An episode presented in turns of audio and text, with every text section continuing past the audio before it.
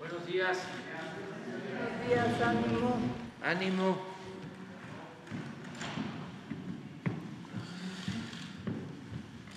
Bueno, pues eh, este jueves, como lo hacemos todos los jueves, vamos a presentarles eh, un video sobre el rescate arqueológico del tren Maya. Es algo muy importante. Eh, si periódicamente estamos informando sobre la rehabilitación, conservación de las zonas arqueológicas, es porque es fundamental, son nuestros cimientos, nuestras raíces, es nuestra herencia cultural y tenemos que seguir eh, reforzando de dónde venimos para saber hacia dónde vamos. Primero, ¿qué somos? Y luego hacia dónde vamos reforzar nuestra identidad como pueblo, con nuestras culturas. Entonces vamos a presentar eh, este informe. Eh, el antropólogo Diego Prieto, director general del Instituto Nacional de Antropología e Historia, del INA, va a presentar este video y también porque no sé si está aquí el compañero de Sonora, no vino, pero eh, sí, vamos a, presentar, nada más que como es un poco amplio y luego no nos da tiempo para contestar preguntas, que ustedes también tienen este, todo el derecho a participar. Eh, tenemos ya todo el informe sobre la contaminación del río Sonora, por eso está aquí eh, María Luisa Albores, secretaria de Medio Ambiente, y eh, la Procuradora Federal de Protección al Ambiente, que está aquí también, eh, la licenciada Blanca Alicia Mendoza Vera. ellas, con otros especialistas, van a exponerles todo lo que tiene que ver con este derrame de químicos al río Sonora. Y qué se está haciendo, sobre todo para que los que viven en la región, a la orilla del río Sonora, eh, todos los habitantes de Sonora, eh, de Cananea y también quienes eh, están realmente preocupados por la conservación del medio ambiente eh, sano, eh, también puedan tener todos los elementos de lo que se está haciendo, de remediación y cómo se está actuando de manera legal. Entonces, si les parece, vamos a iniciar un procedimiento eh, nuevo en el diálogo circular de las mañaneras. Eh, tenemos dos partes. Terminamos, ¿sí? nos vamos a, desayunar. Ya no regreso yo porque tengo que atender otras cosas, pero, por ejemplo, me va a representar en este caso la secretaria de Medio Ambiente y también se transmite para que eh, se sepa y estén al tanto. Si les parece una media hora de desayuno y luego de nuevo, o quieren más tiempo, o una hora.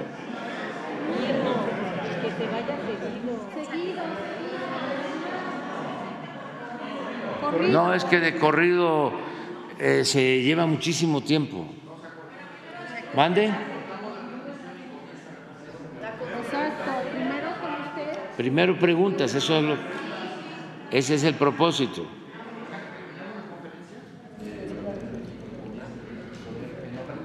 pero que no se queden, porque es lo que quieren, que no se corten. No, no se quieren ir.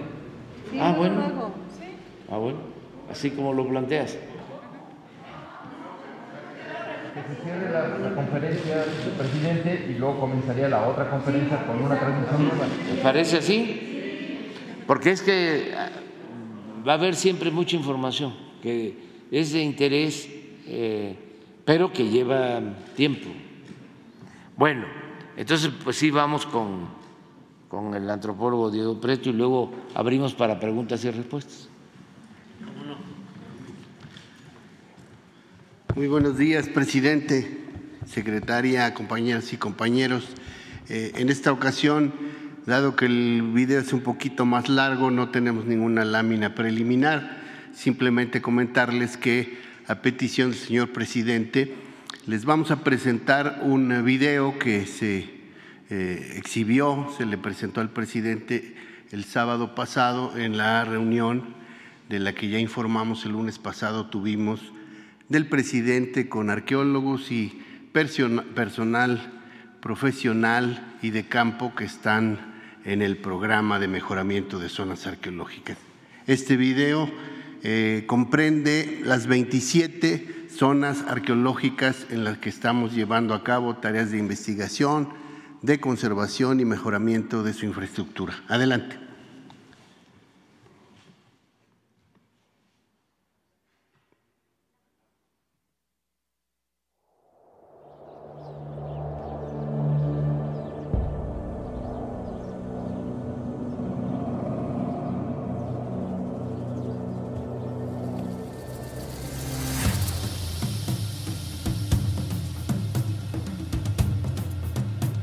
El programa de mejoramiento de zonas arqueológicas, Promesa Tren Maya, es una iniciativa del Gobierno de México para impulsar la investigación, la restauración y conservación de monumentos, así como la renovación de la infraestructura y servicios para el público en 27 sitios arqueológicos cercanos a la ruta del Tren Maya. Con una inversión histórica, el Promesa permitirá construir o reestructurar nueve museos a lo largo de la ruta. Adicionalmente, se edifican 11 centros de atención a visitantes, CADVIS, a la vez que se amplían las áreas de visita, se habilitan senderos y se actualiza el cedulario. El Promesa atraerá beneficios económicos, sociales y culturales para muchas comunidades de los estados por donde pasa el tren Maya, Simin-Cac, Chiapas, Tabasco, Campeche, Yucatán y Quintana Roo.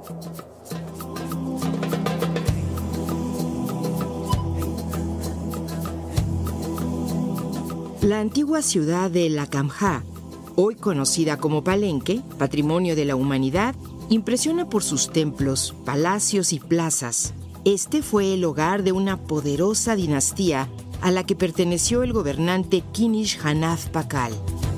Gracias al promesa, en Palenque se han restaurado frisos, columnas y muros. Destacan los hallazgos de un taller de lítica y de una cámara funeraria con entierros y ofrendas. Además, los visitantes podrán apreciar el renovado Museo de Sitio Alberto Ruslulier y disfrutar el Cadby.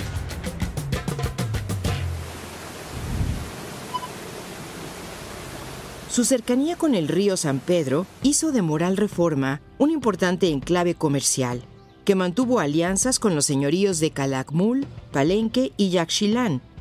Aquí sobresale el hallazgo de numerosos entierros con ofrendas.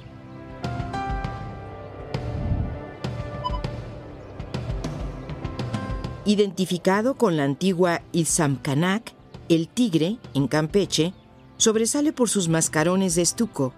Los recursos de promesa permiten trabajar en la investigación y conservación de sus dos principales plazas y del conjunto triádico.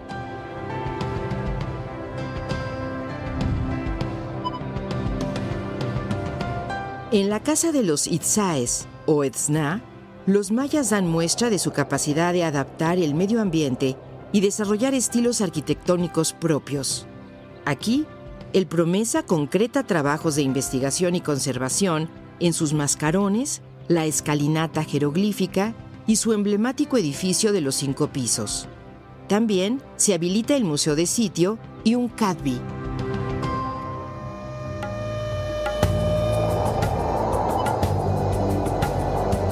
Xcalumquín es un sitio rico en inscripciones jeroglíficas donde llevamos a cabo tareas de investigación y conservación, además de mejorar su infraestructura.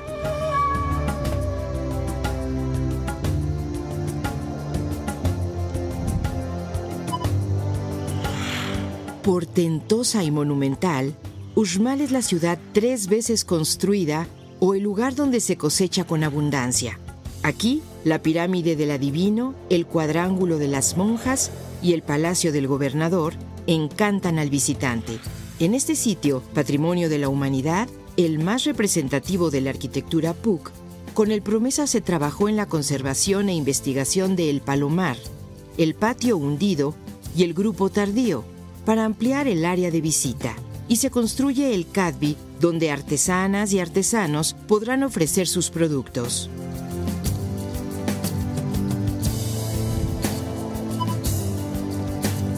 En Cabaj se siente el esplendor de la ancestralidad maya.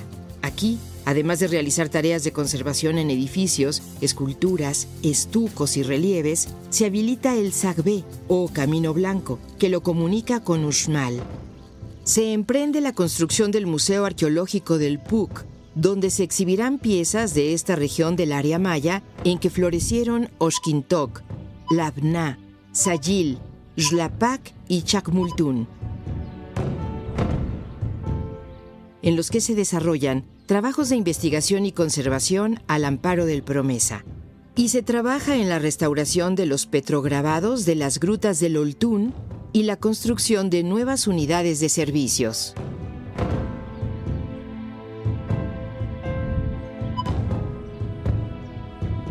Zivilchaltún es un sitio asombroso por sus registros arqueoastronómicos que confirman la profundidad y exactitud de la ciencia maya.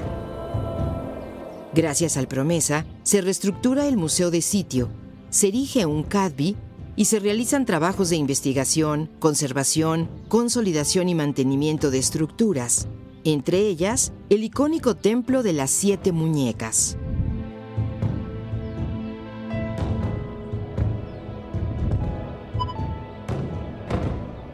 Inscrita en la lista del Patrimonio Mundial, Chichen Itza fue capital de una amplia región y en su época una de las ciudades más importantes del México antiguo.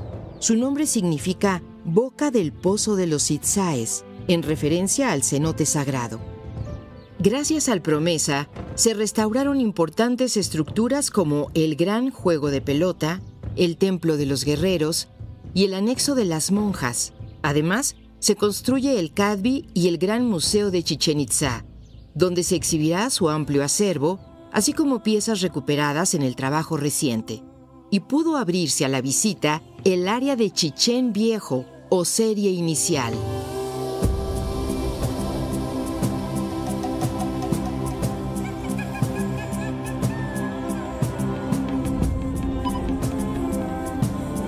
Murallas, Murales, estelas, plazas y suntuosos palacios caracterizan a Ekbalam, sitio de gran belleza en sus elementos decorativos en edificios como la Acrópolis, con su entrada que simula unas fauces gigantescas.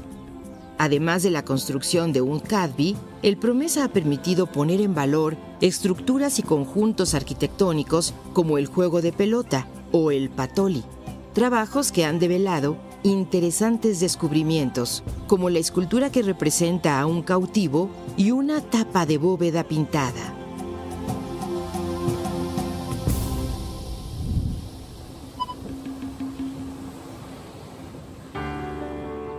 Ubicado frente a Isla Mujeres, en la costa oriental quintanarroense, el Meco debió tener un papel relevante en las rutas de navegación por el Mar Caribe y fue un importante puerto comercial. En este sitio han empezado tareas de investigación y conservación y se proyecta un paso para integrar la zona arqueológica con la playa.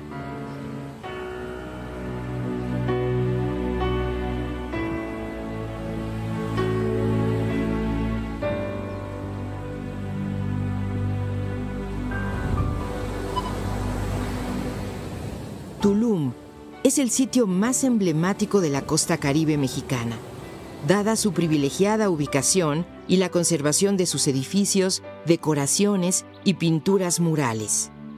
En esta antigua ciudad amurallada, el Promesa ha hecho posible la investigación y conservación, la habilitación de nuevas áreas de visita, la renovación de la infraestructura y la creación del Museo de la Costa Oriental.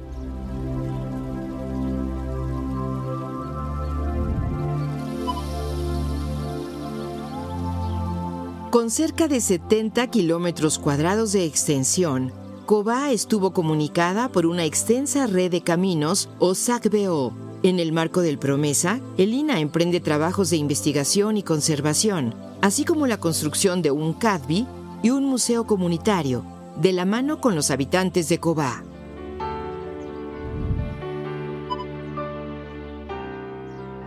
Muyil fue una importante ciudad costera con una arquitectura vinculada al petén guatemalteco, de templos erguidos con intrincadas aristas. Fue clave en el comercio de la costa peninsular y se relacionó con Chichen Itza y Mayapán. Aquí se llevan a cabo tareas de investigación y conservación, así como la construcción de una nueva unidad de servicios.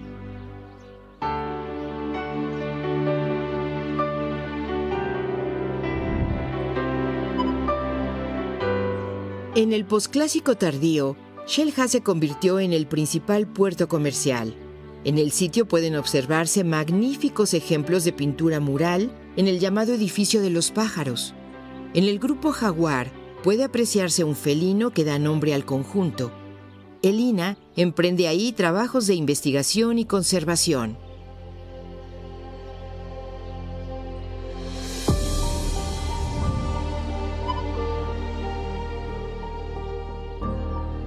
En la costa oriental de la península, las obras del tren Maya permitieron dimensionar el sitio conocido como Paamul II, ubicando más de 300 estructuras, algunas con más de 8 metros de altura. Para que el turismo pueda conocerlo, se establecerá un corredor ecoarqueológico que incluirá las grutas Ocho Balas, Garra de Jaguar y Manitas.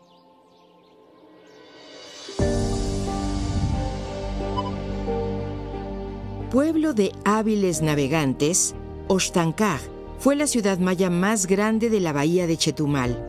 Es reconocida por sus numerosas estructuras y la presencia de chultunes para almacenar el agua dulce. Con el Promesa se impulsan tareas de investigación y conservación y la construcción de una nueva unidad de servicios.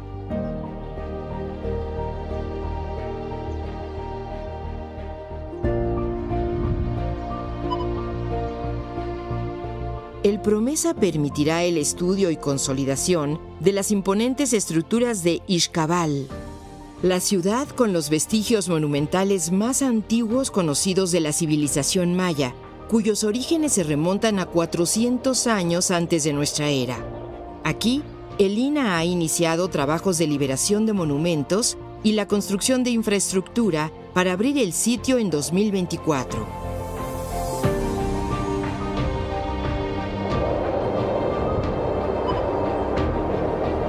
Gracias al Promesa, impulsamos un proyecto de investigación y habilitación de servicios básicos en la zona arqueológica de Chacchoven, el asentamiento más relevante en la región de los lagos quintanarroenses.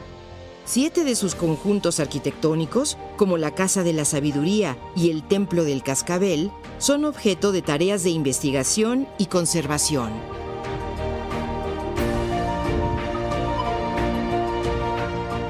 Al sur de Quintana Roo se encuentran Sivanché y Quinishná, que formaron parte de un mismo asentamiento en que imperó por más de 150 años la dinastía Canul, además de conservar mascarones, tumbas de dignatarios y juegos de pelota.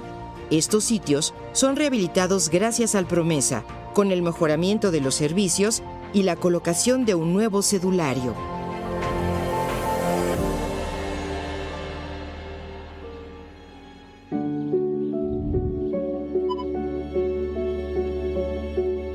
Ubicada donde convergen un paisaje plano y un lomerío de elevaciones bajas, la antigua ciudad maya de Cojunlish integraba unidades habitacionales y complejos arquitectónicos cívicos y ceremoniales, rodeados de tierras para el cultivo. Las acciones del Promesa permitirán renovar la unidad de servicios, habilitar nuevos espacios para la visita y dar mantenimiento al edificio de los mascarones.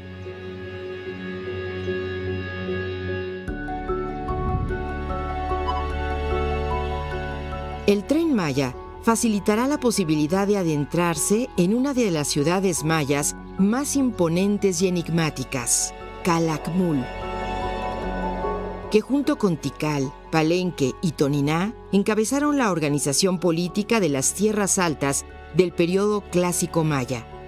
Su majestuosidad se manifiesta en su planeación urbana con grandes plazas ceremoniales y conjuntos residenciales. Y es el sitio con el mayor número de estelas del área maya, gracias a las cuales se devela su historia política y dinástica. De todo ello dará cuenta su museo de sitio que se construye con recursos del Promesa.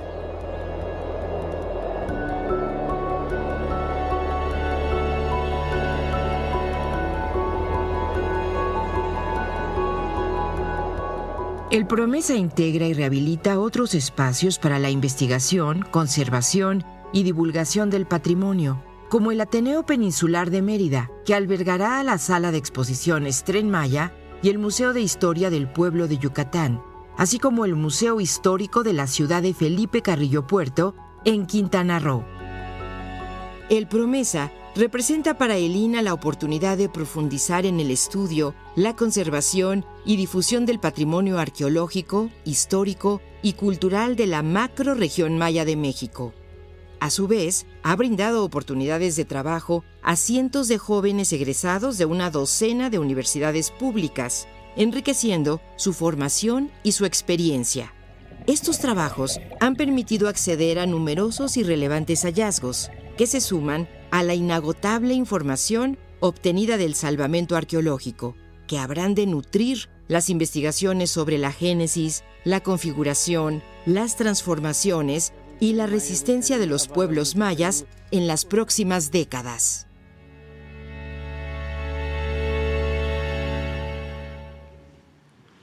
Muchas gracias. Bueno, vámonos por acá. Aquí empezamos. Acuérdense que es sorteo. La suerte.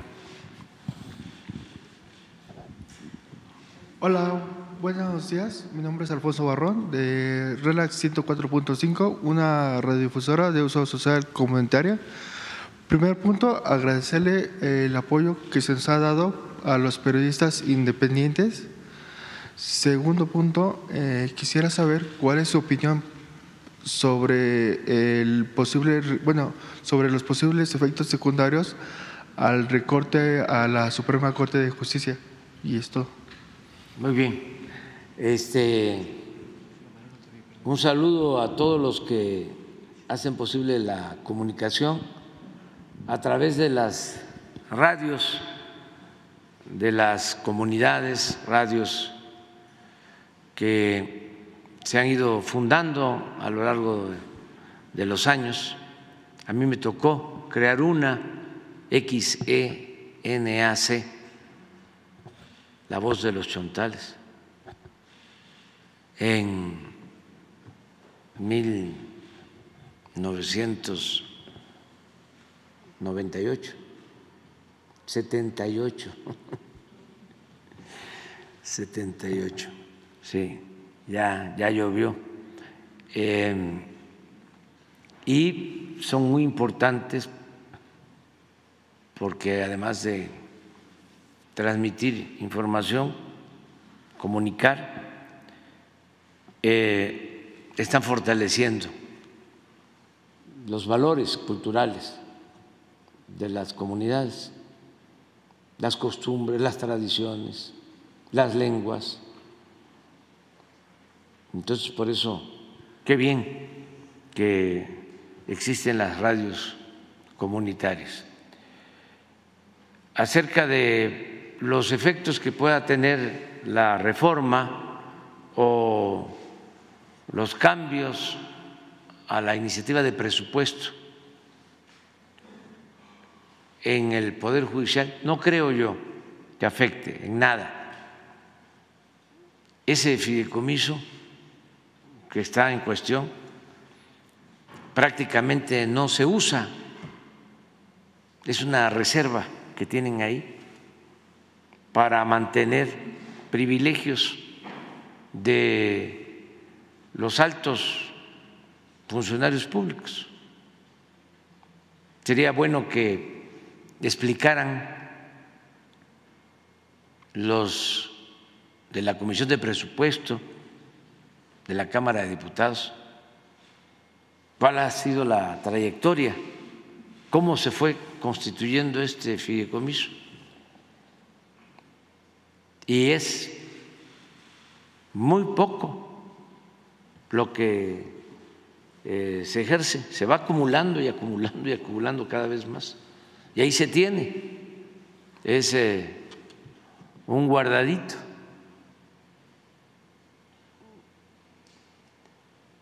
Entonces no va a afectar a los trabajadores, lo dije ayer, es eh, actuar con apego al principio de la austeridad republicana. ¿Cómo es que tienen a Juárez ahí en la Suprema Corte de Justicia? Si en los hechos está actuando en contra de la austeridad republicana que llevó a la práctica el presidente Juárez, que decía que el servidor público, a ver si lo pones de manera textual, como dicen los abogados, a veces hay que leerles el artículo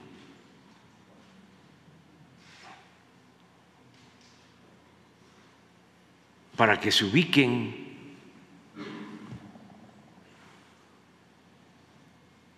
Juárez decía que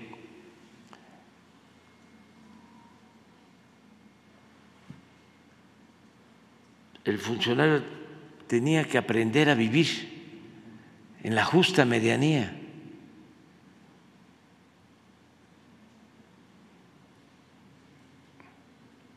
¿Y cómo va a ser justa medianía ganar 700 mil pesos mensuales? Si el salario promedio de los mexicanos es de 16 mil pesos mensuales, el promedio, promedio de los 22 millones que trabajan y que están inscritos en el Seguro Social, los que trabajan en economía formal. Pero el salario mínimo es apenas de un poco más de seis mil pesos al mes.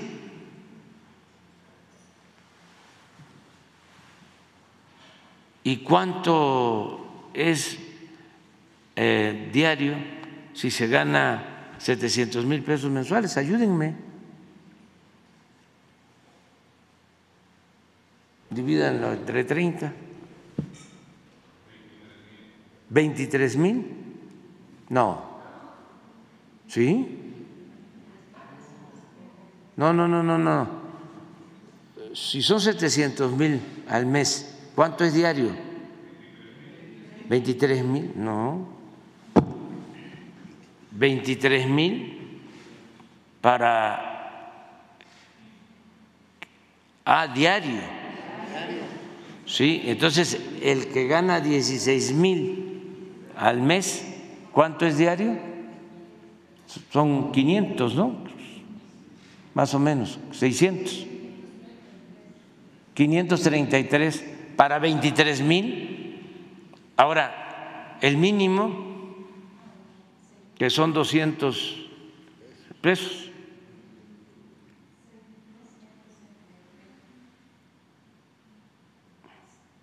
¿Dónde está la justa medianía?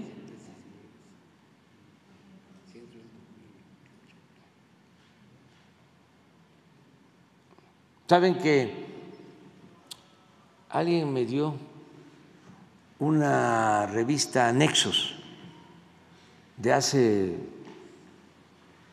como 10 años. A ver, pon lo que decían los de Nexos. Bueno, al rato. Este, decían ellos que era mucho lo que ganaban los altos funcionarios del Poder Judicial. Y ahora, como dicen una cosa, dicen la otra. ¿eh? Ahora ya eh, dicen que es injusto, ¿no? Bueno, pero para tu pregunta no hay ningún problema eh, porque se trata de privilegios. No se van a quedar sin sueldos, eh, sin sus prestaciones básicas, no se va a cerrar ningún juzgado, no se va a despedir a nadie.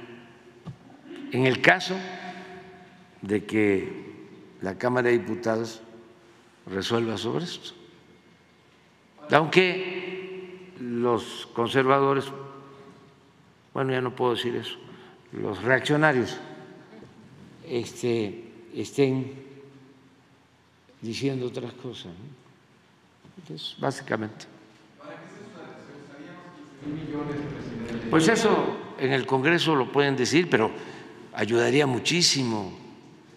Por ejemplo, para becas de estudiantes de familias pobres, porque solo en el nivel medio superior las becas son universales. O sea, hay ya tres programas que son universales. Adulto mayor es para todos. O sea, universal quiere decir que es a todos, desde 65 años. Es para ricos, es para pobres, es para todos. En el caso de los adultos mayores es una recompensa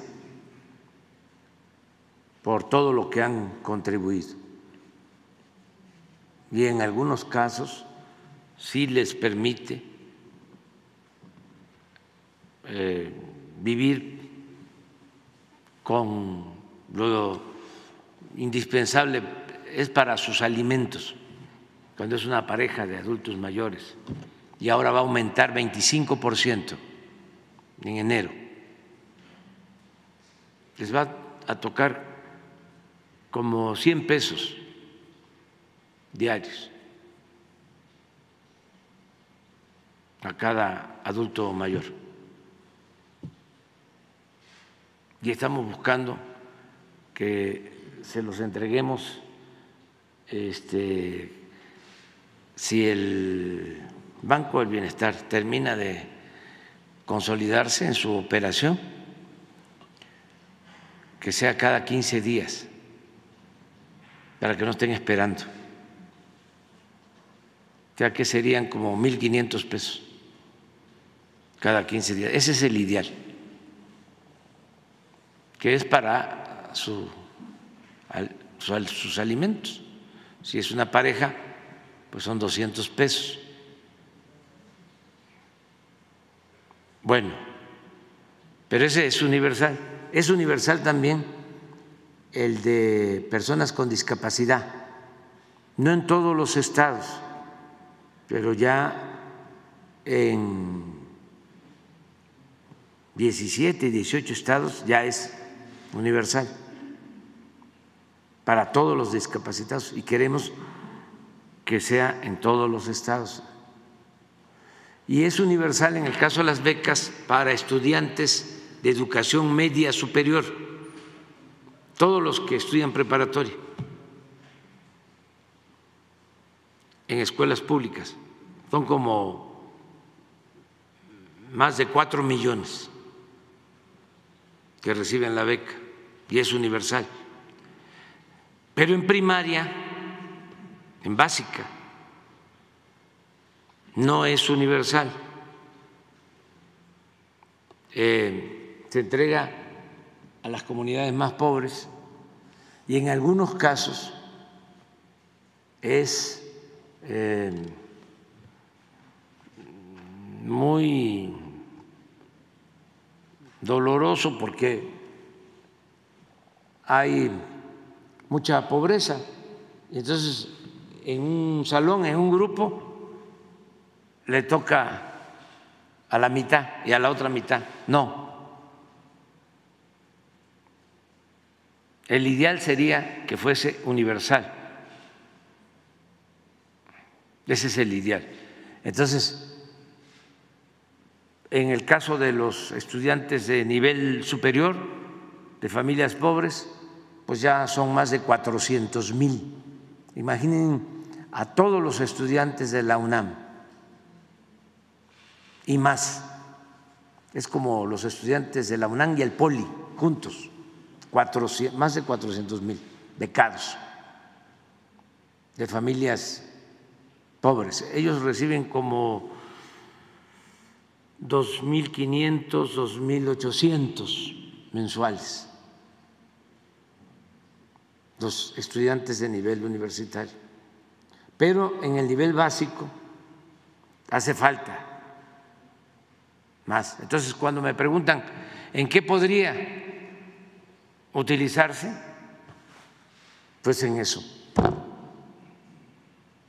¿Qué mejor que eso?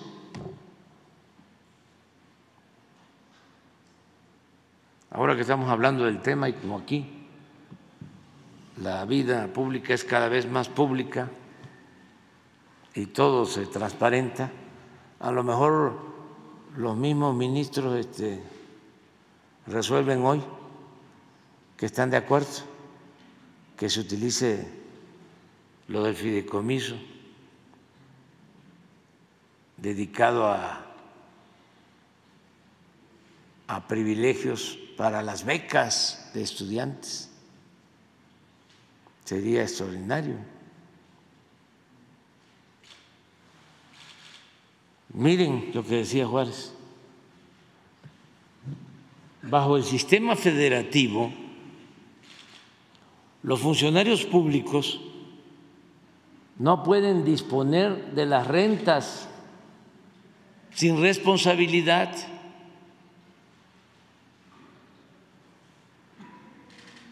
no pueden gobernar a impulsos de una voluntad caprichosa, sino con sujeción a las leyes, para que también no se diga que es una violación a las leyes de acuerdo a la Constitución la Cámara de Diputados tiene la facultad exclusiva de aprobar el presupuesto.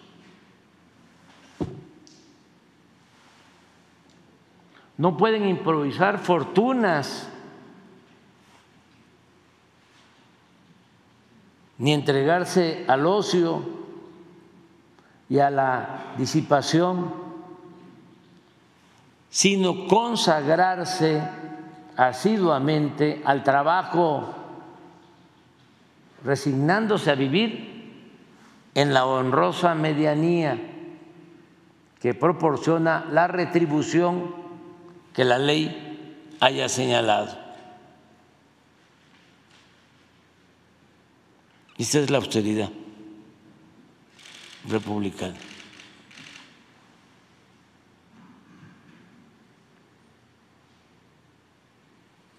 Muy bien. Gracias, buenos días. Arturo Contreras, de Vía Página. Me siento por las cámaras. Ayer el mecanismo de establecimiento histórico de la Comisión de la Verdad para el Esclarecimiento de la Guerra Sucia informó que desde la Secretaría de Defensa Nacional habían impedimentos para el acceso a la información.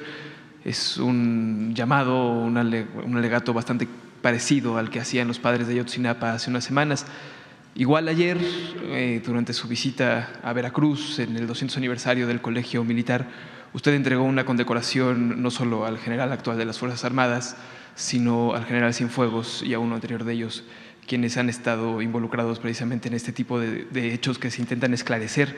Entonces pareciera que hay un mensaje encontrado en esta parte del Ejecutivo, ¿no? Por una parte el ejército no entrega la información y por otra parte se le condecora. Entonces, saber qué, qué está pasando ahí y si saber el mecanismo de, esclarecimiento histórico removió a sus investigadores para que ya no, se, ya no se va a poder investigar más sobre la guerra sucia hasta que se permite el acceso a esta información. Entonces, pues, pues ¿qué está pasando ahí, señor presidente? Pues este, yo creo que hay mucha eh, desinformación y hay mala fe. ¿De porque, parte de quién? sí, de parte de quienes eh, manejan esto, porque sostienen, me llama la atención que sea una de las notas principales del periódico Reforma. No solo de ellos. Sí, pero básicamente yo nada más les quiero recordar que cuando fui a tomar posesión como presidente, empezaron los del bloque conservador, del PAN, eh, a contar del 1 al 43. O sea, ellos eh, enarbolando la bandera de la defensa de los derechos humanos. Así está, eh, lamentablemente, eh, se han politizado estos asuntos y los manipula el conservadurismo. Y es bueno que se trate así, con claridad, porque hay mucha gente, incluso gente honesta, progresista, vinculada a nuestro movimiento, que llega a confundirse pensando de que somos iguales. Ayer estaba yo viendo esto de la eh, entrega de un diploma al ex secretario de la Defensa, fueron a dos, a tres, que al mismo tiempo se habían desempeñado como directores del Colegio Militar. Nada más que de eso no se dijo nada. Es Julio Hernández, ¿no? Igual que este Carmen Aristegui, comunicadores progres buena ondita, que nunca han estado con nosotros. Entonces, eso sí,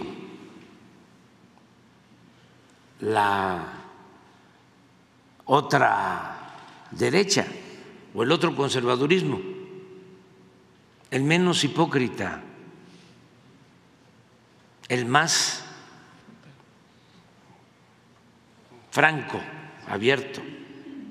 Si me dicen con cuál me quedo, con los más francos, los que no este, hacen política robalera. Ya saben ustedes que el robalo es el único pescado que anda en dos aguas ¿eh? y nunca hay definiciones. Entonces, eh, explicar de que entregamos estos reconocimientos porque ayer se cumplieron 200 años de la creación del nacimiento de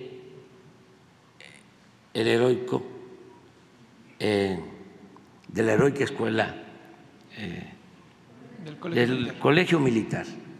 Eh, Lo de heroico vino después, pero primero fue colegio militar. Sí. Y fue una ceremonia importantísima. Eh, se reconstruyó, ya prácticamente se termina todo el fuerte de San Carlos, porque ahí estuvo primero la escuela, y es en la época inicial de nuestro movimiento, cuando triunfa nuestro movimiento de independencia, cuando se constituye la primera república federal. De eso no hablan este, comunicadores o informadores. Eh, es en la época que está por llegar a la presidencia Guadalupe Victoria, el primer presidente de México, que eh, combate con Vicente Guerrero, con Santana cuando todavía era consecuente y no se había eh, convertido en tirano. Bueno, ellos combatieron en el caso de Guadalupe Victoria, aún siendo de Tamazula, Durango, en los límites con Sinaloa, está Tamazula, ahí nació, pero combatió el movimiento de independencia en Veracruz. Entonces ya estaba ese fuerte, que es bellísimo, aprovecho para invitar a que lo visiten, porque no se conoce mucho, estaba abandonado, ahora se rehabilitó, está en Perote, que eh, era estratégico porque era el paso de Veracruz a la Ciudad de México y por eso se construyó ese fuerte, muy al estilo medieval, todo un fuerte. Entonces, cuando se construye se utiliza para el colegio militar y pasa el tiempo, esto fue en 1823, la primera república inicia en 1824, primer presidente de México, Guadalupe Victoria. Y ya grande, enfermo, se va Guadalupe Victoria a descansar, a vivir, a enfrentar su enfermedad, ahí en el fuerte, y ahí muere, y ahí lo entierran y hay una leyenda que, bueno, ya después se las cuento,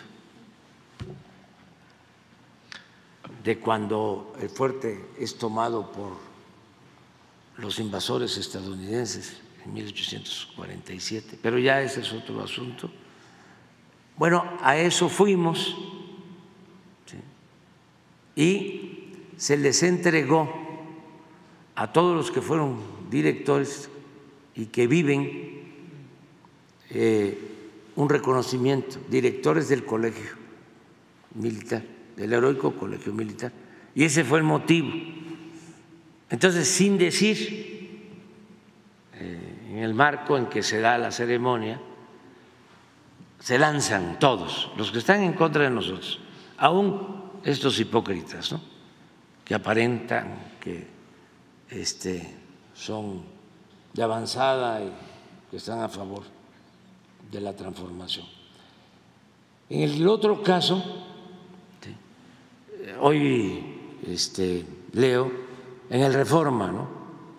a pesar de que el presidente, lo mismo, les ha pedido a los eh, mandos de la defensa que entreguen toda la información sobre la guerra sucia, igual que en el caso de Ayotzinapa, no le hacen caso, no le obedecen. No es cierto. Eso dijeron desde el mecanismo. Sí, pero están mal informados o están desinformando. No están siendo objetivos, no están hablando con la verdad.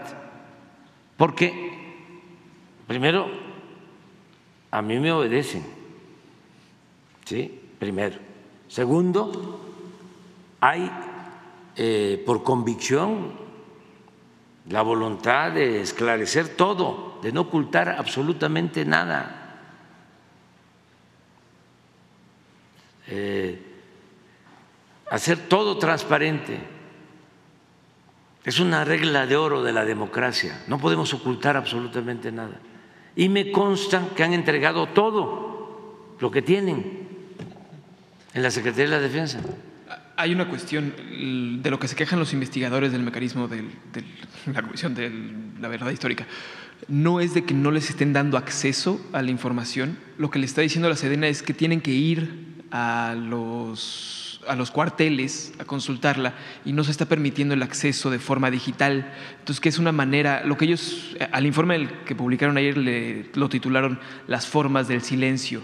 Digamos que esta es una forma de... Sí, pero es lo mismo en el fondo, es decir, eh, los mandos de la defensa del ejército ocultan la información, no están ayudando a conocer todo lo que sucedió.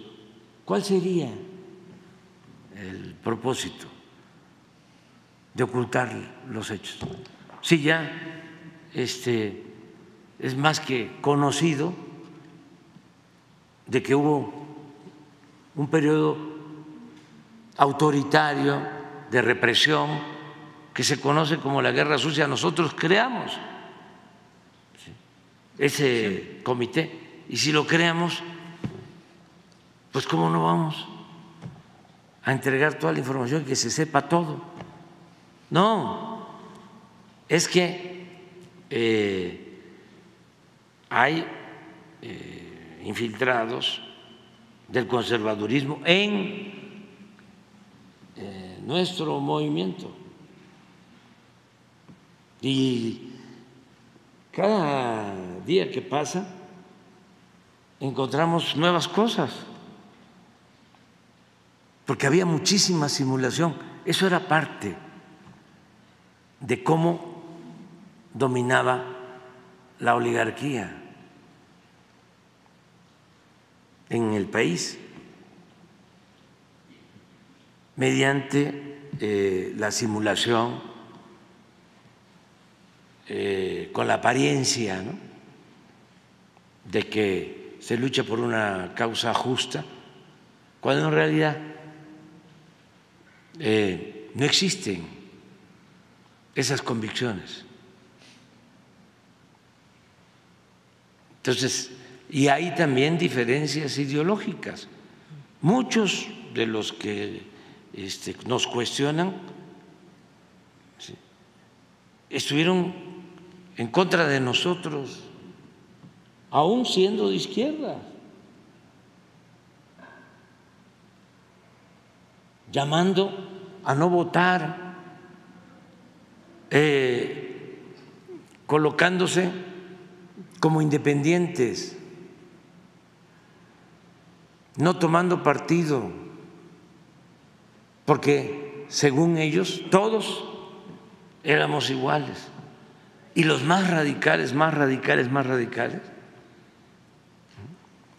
hablando de que la vía electoral, la vía pacífica, nunca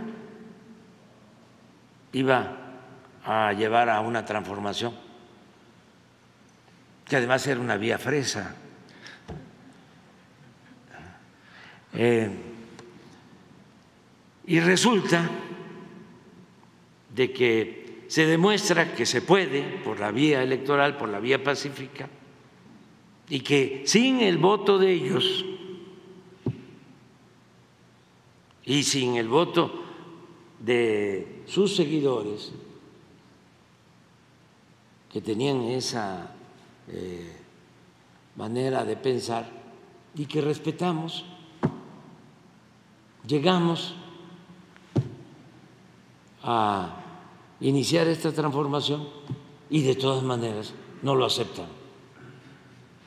Sigue hablando no tanto así, pero sí en la misma actitud. Luis Hernández de la jornada, ¿no?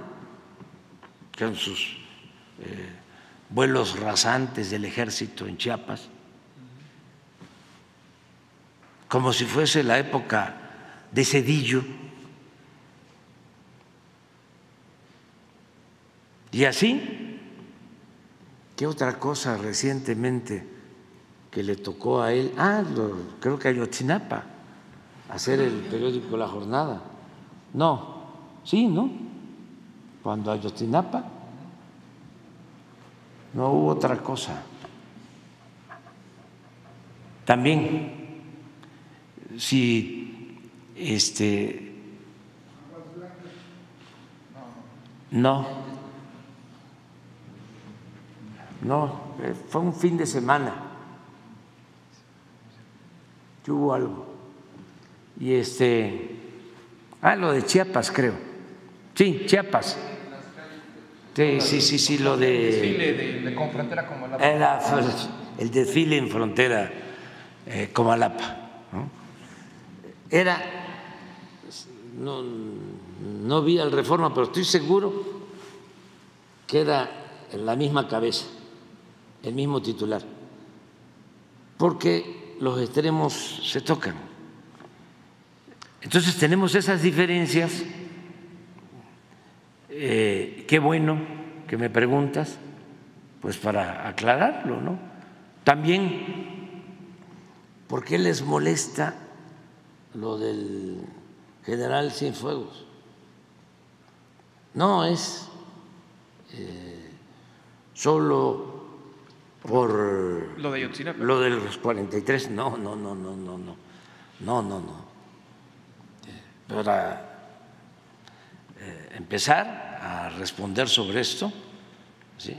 no hay en la investigación nada en donde este, se acuse de manera directa al general Cienfuegos de Ayotzinapa, ¿eh? Para que también quede claro. Dice Anabel Hernández, Carmen Aristegui, este, ¿cómo se llama? Julio Hernández. ¿Tienen otra información? Que la den a conocer. Bueno, pero eso no es, eso se usa. La inconformidad en el fondo es porque intervenimos ante una actuación que consideramos violatoria de nuestra soberanía por parte de la DEA y se demostró que le fabricaron delitos al secretario de la Defensa del gobierno anterior. Pero independientemente de que era el secretario de la Defensa del gobierno anterior, pudimos constatar de que fue una venganza y que no habían elementos. Entonces, los de la DEA, sus representantes, porque están metidos en todos lados, se quedaron muy enojados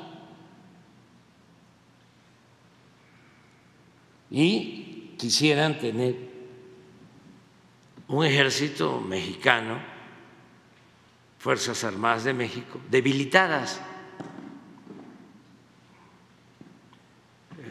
sentadas en el banquillo de los acusados, para que ellos puedan hacer y deshacer en México, como se los permitía Calderón.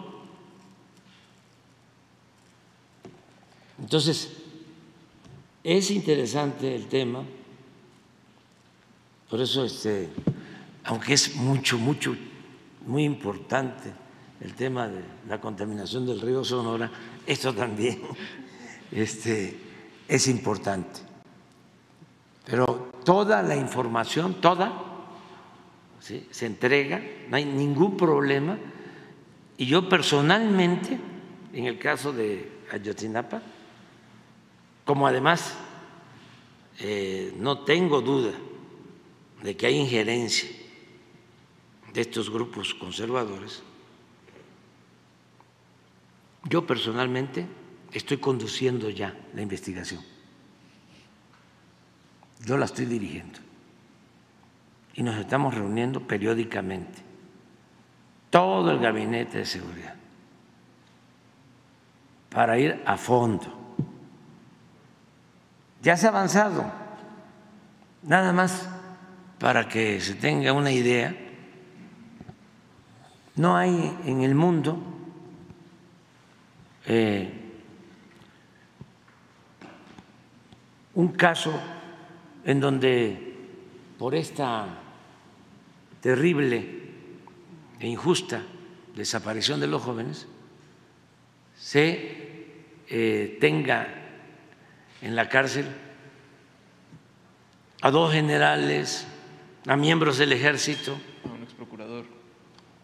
al procurador anterior,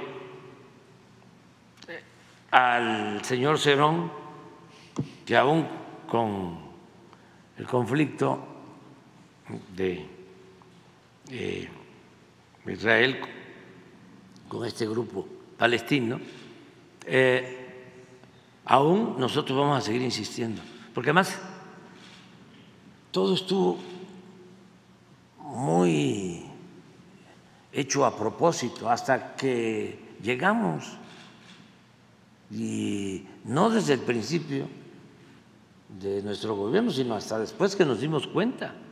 Por eso hablo de las infiltraciones en todo el gobierno. Es que fueron muchos años de predominio de la oligarquía, de la política neoporfirista, de la política de saqueo, 36 años. Entonces, eh, muy raro de que se construye una verdad histórica, mejor dicho, una mentira. Y los que construyen la mentira estaban libres. Y los supuestos defensores de los eh, jóvenes, de los estudiantes, no exigían que se metiera a la cárcel al procurador, que se tenía la prueba suficiente de que él está hasta un, video, se había declarado responsable. Y no se pedía que se actuara en contra de él. Y lo de así.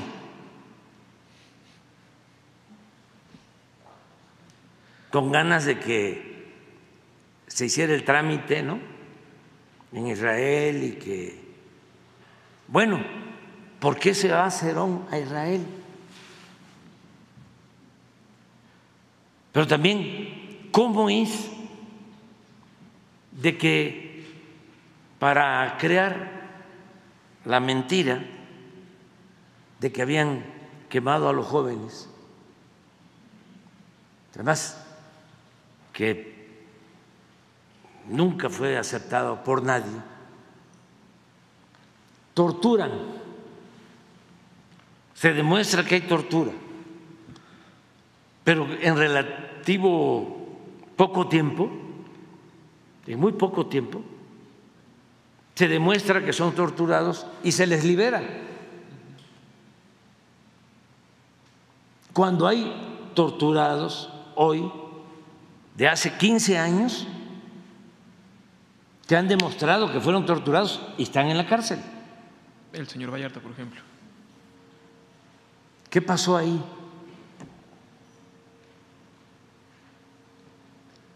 O sea, todo esto,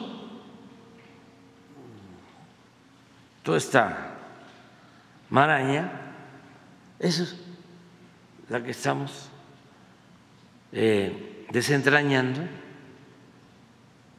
A ver, ¿cómo estuvo esto? ¿Qué implicó? Y vamos a, cumplir el compromiso que tenemos con las madres, con los padres. Pero les digo, me llama mucho la atención de que tomé posición y el PAN se paran. Todavía no estaba, pero seguramente él fue el que este, lo propuso y en una de esas este, ya hay que ver los videos porque en una de esas él era el principal este, eh, promotor de esta arenga de uno, dos, tres, cuatro. Álvarez y Casa, porque él ha estado detrás de todo esto. Y tiene mucho que ver con todas las organizaciones supuestamente defensoras de derechos humanos y no gubernamentales. Entonces, eso es, eh, tenía ganas yo de hablar del tema, porque ayer este, fue eh, nota la entrega de, del reconocimiento al general Cienfuegos y esto de que los de la comisión para este, conocer lo sucedido, ¿no? Sí. Eh, ¿Pediría la, reinstalación? ¿Pediría la reinstalación de los investigadores del mecanismo de ¿Cómo? ¿Pediría la reinstalación de las personas investigadoras del mecanismo? Sí, si ellos quieren aquí este ¿Qué garantías les quedaría? ¿Mande? ¿Qué garantías se le darían para que ellos puedan regresar? O sea, ellos dicen no podemos seguir investigando porque no hay acceso. No, pues es que si ellos no tienen convicciones y no tienen confianza, ¿sí? mejor que no regresen. Y ya buscamos a otras personas que nos ayuden. Es un poco lo que hicimos cuando el fiscal de Asuntos Especiales de Ayotzinapa, propuesto por la Organización de Derechos Humanos de la OEA, que no sabíamos, y además porque no tenemos nada que ocultar, dijimos, está bien, lo aceptan los padres, lo están proponiendo, está bien él, pero resulta que cuando le pedimos que se tramiten, se hagan los trámites para las órdenes de aprehensión, del procurador y de militares y de otros funcionarios de la Procuraduría de ese entonces de alto nivel, se niega.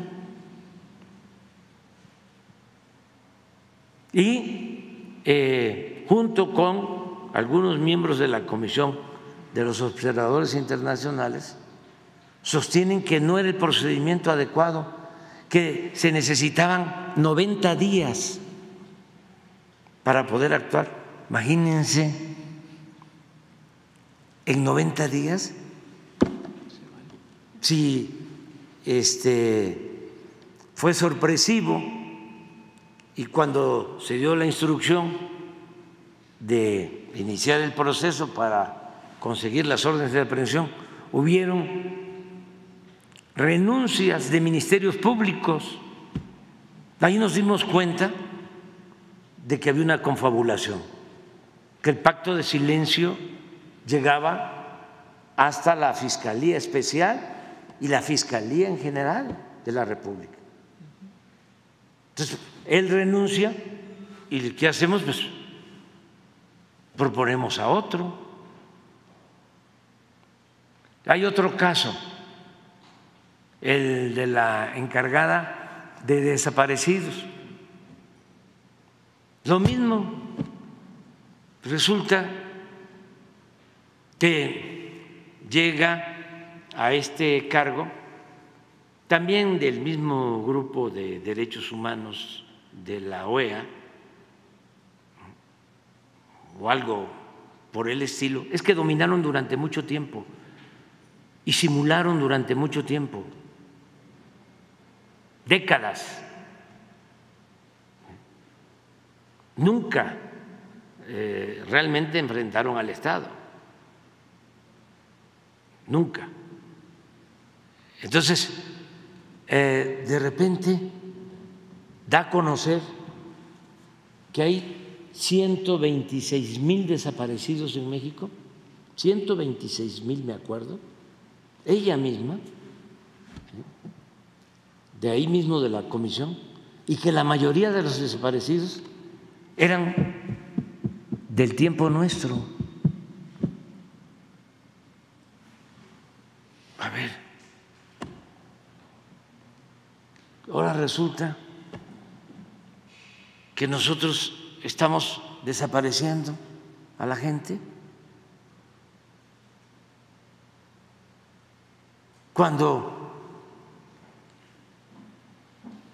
somos respetuosos de los derechos humanos, tenemos convicciones humanitarias, somos incapaces de ordenar que se reprima al pueblo, que haya desapariciones, que haya torturas, que haya masacres. Nos llamó mucho la atención. Ah, pero cuando planteo hay que revisar esto y nos vamos, iniciamos un recorrido casa por casa para ver dónde están los 126 mil. Empezamos en la Ciudad de México y nos encontramos a la mitad de los de la Ciudad de México. Ahí están. Y estamos terminando el censo. Cuando se dan cuenta de esto, renuncia y se va con Carmen Aristegui a decir que eh, nosotros estábamos manipulando el registro de desaparecidos. Así como se lo estoy planteando. Entonces estamos buscando a los desaparecidos, nos da muchísimo gusto. Acabo de estar en Nuevo León hace relativamente poco y la coordinadora de bienestar, Judith, contenta, dice, ya encontramos a más este, personas. Todo el mundo está buscando y los estamos encontrando y vamos a dar a conocer. Ah, pero este para que quedara constancia de que habían 126 mil desaparecidos, envió el registro antes de irse a la ONU, a la OEA y a las organizaciones supuestamente defensoras de derechos humanos, pero con la idea de que a lo mejor nosotros íbamos a eh, alterar los resultados. Entonces, tenemos que estar enfrentando esto y ya basta de simulaciones, de hipocresías. Vamos a hablar con claridad. Ya que menciona la Comisión Nacional de Búsqueda, ¿se tiene una persona que pueda sustituir a sí, Carla claro, hay muchísima gente que con convicciones honestas, íntegras. Nosotros llevamos años defendiendo derechos humanos. Todavía no existía la Comisión de Derechos Humanos. ¿Saben dónde surgió la primera oficina de defensa de derechos humanos en México? Que es increíble. En la época de Salinas, en la Secretaría de Gobernación, cuando estaba de secretario de gobernación Gutiérrez Barrios. Yo estaba de dirigente y me tocó defender un caso de un desaparecido que lo habían asesinado policías judiciales en Tabasco. Y me fueron a ver los familiares. Y nadie quería en ese entonces. Estoy tratando de acordarme sobre quién era, que era una persona bastante decente. El primer director de derechos humanos de gobernación. No, es una familia que se dedica a la diplomacia. Luis, bueno, ahora me voy a acordar, es que el post-COVID ya no. Este es un apellido compuesto. Eh, si buscan en el directorio de eh, gobernación en la época de, de no, no, no, de Gutiérrez Barrios, tenía una oficina. no, no, no, no, no, no, no, no. Ese, ese fue de estos mismos. Este fue de estos, este es el, ese es el maestro de esta escuela, a la que estoy cuestionando. No, este, era diplomático el señor.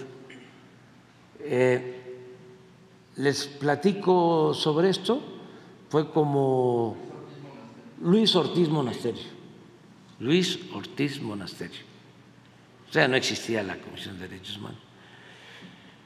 El señor muy decente, yo fui a presentar la denuncia porque detienen a un supuesto delincuente se lo llevan al mar los judiciales y lo torturan, lo ahogan y lo entierran de manera clandestina.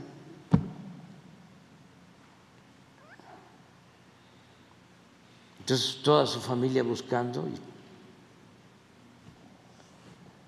fue como en el 90 sí, después del 88. Y nosotros eh, tomamos el caso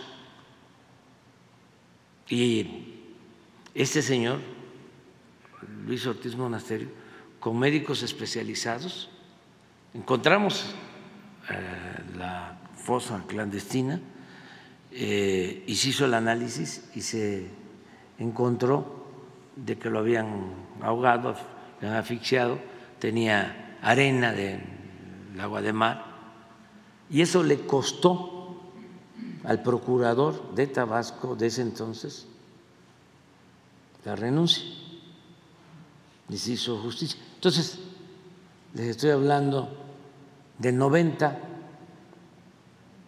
tiene más de 30 años que estamos luchando, siempre hemos luchado por eso, porque no se violen los derechos humanos.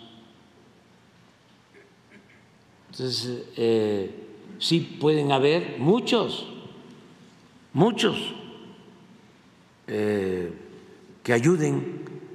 Es que eh, a veces se descuidan los secretarios o subsecretarios y se van metiendo gentes o se conservan gentes que están en contra de nuestro proyecto de transformación. Y eso lo vemos a diario. A veces estoy en una reunión de Hacienda y de Pemex y estamos tratando algo con algunos servidores públicos y digo algo que tiene que ver con Pemex, que vamos a reducir eh, los derechos de Pemex, que no pague tanto Pemex a Hacienda. que pagaba 65% de derechos y ahora está pagando 35%. Y al día siguiente está en el reforma.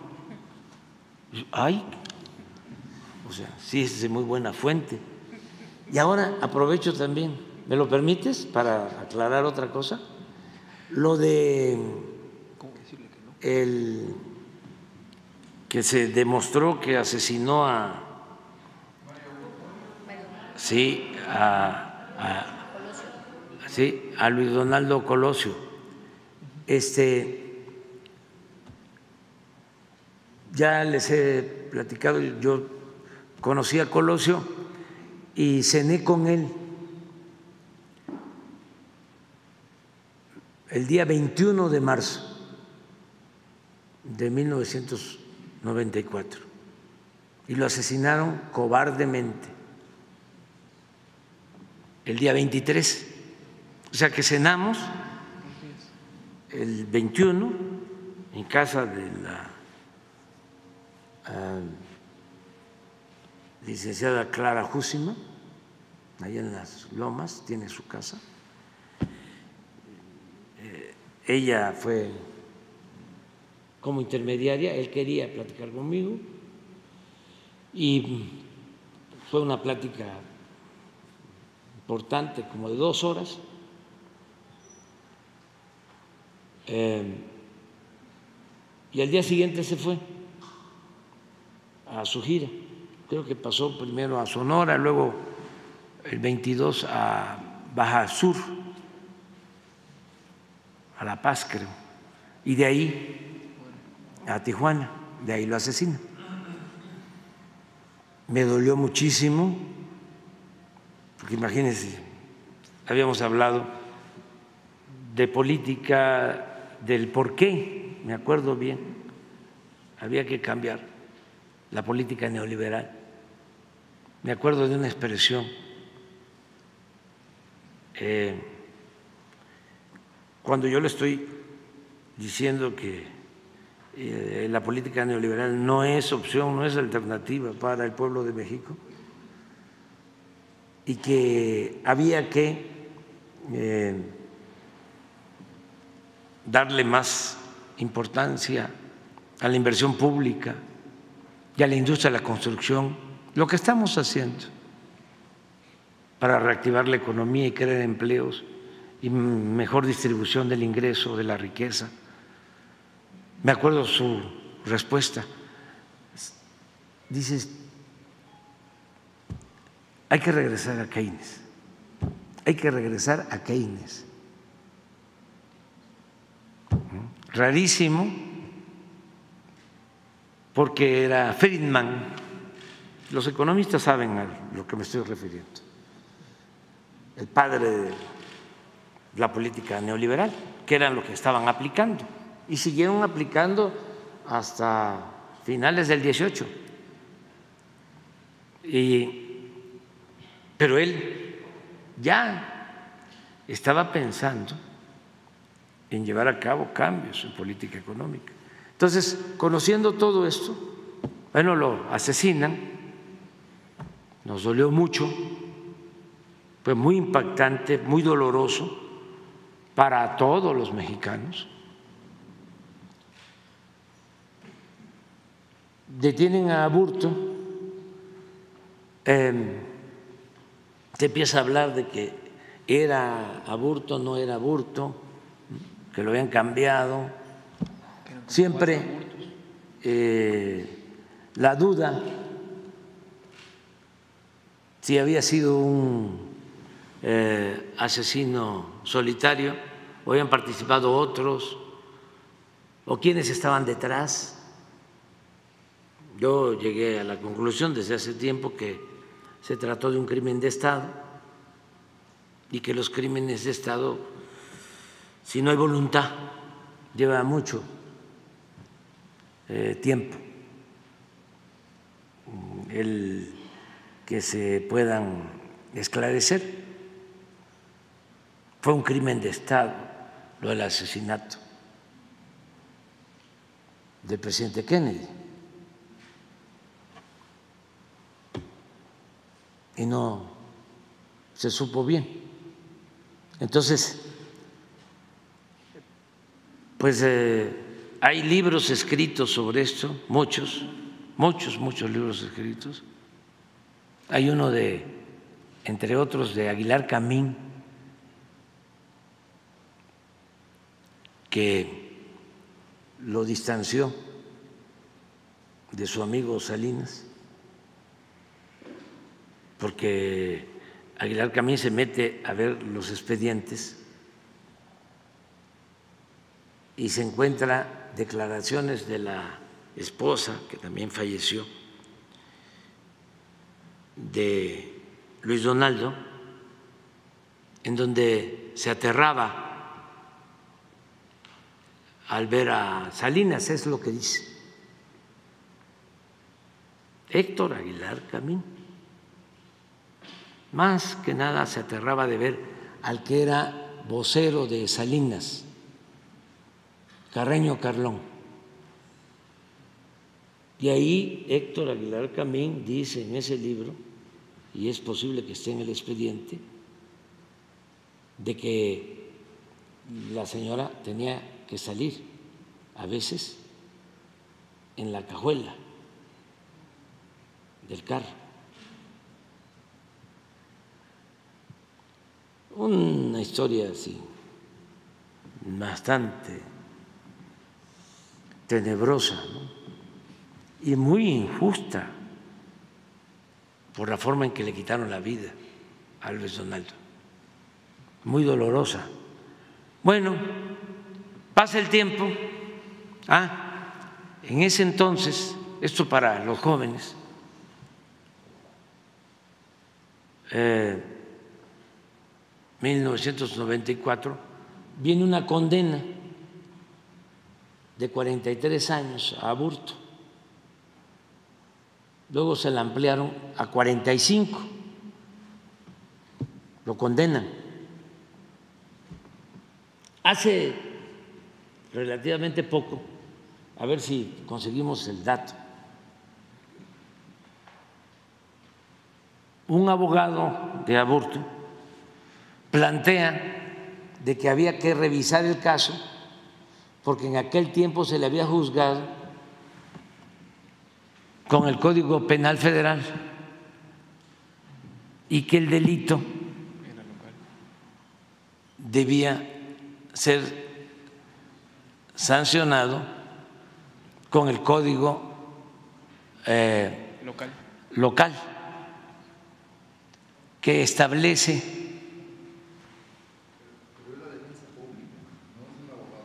la defensa pública, sí. Más raro.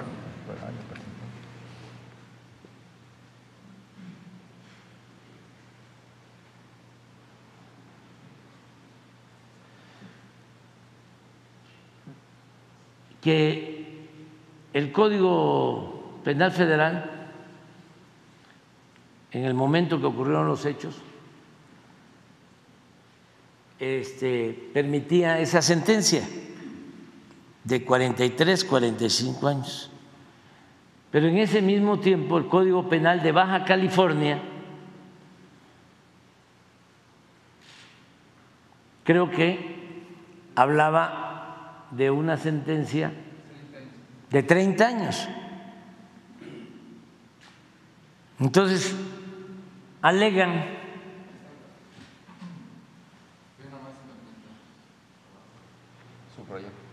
así, pena máxima de 30 años.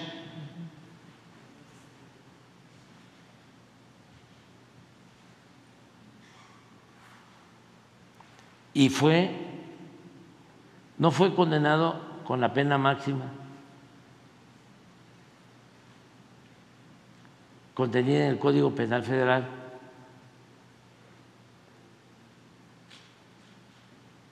Yo creo que es la pena de máxima de eh, Baja California.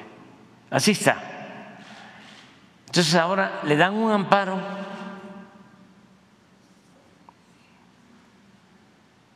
y ponen un plazo para que se cumpla, se reponga el procedimiento y se juzgue de acuerdo al Código Penal de Baja California. Esto significaría que quedara en libertad. Cinco días de plazo.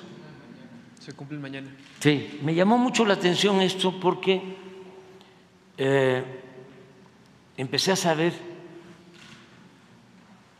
por los periódicos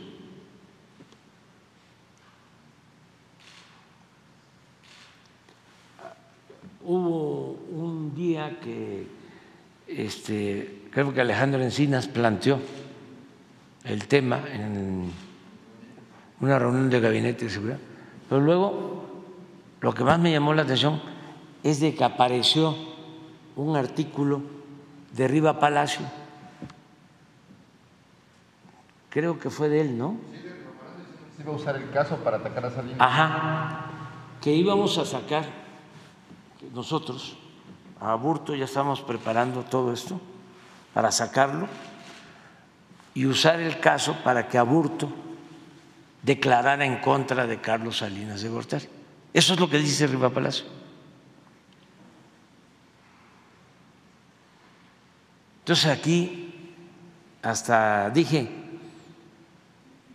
que no se preocupe el Liceo Salinas porque nosotros no tenemos ese plan, ni somos perversos, ni actuamos de esa manera. Eh, entonces, ahora, eh, otro periodista así, de estos columnistas del Universal, Soto, García Soto, vuelve con lo mismo y todos los de las páginas del conservadurismo lo retoman, que vamos a usar el caso porque suponemos que Salinas es el jefe del bloque conservador y que si Aburto se lanza en contra de Salinas y Salinas va a la cárcel, pues entonces les va a perjudicar en la elección, fíjense hasta dónde, del año próximo. Y vamos nosotros de esa manera a ganar. ¿Será que tienen la mente retorcida? O sea,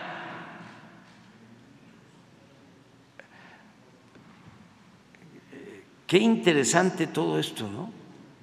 Bueno, eh, ya nosotros, pues ayer Antier que me preguntó, ¿dónde está el compañero? No vino. ¿De qué periódico es?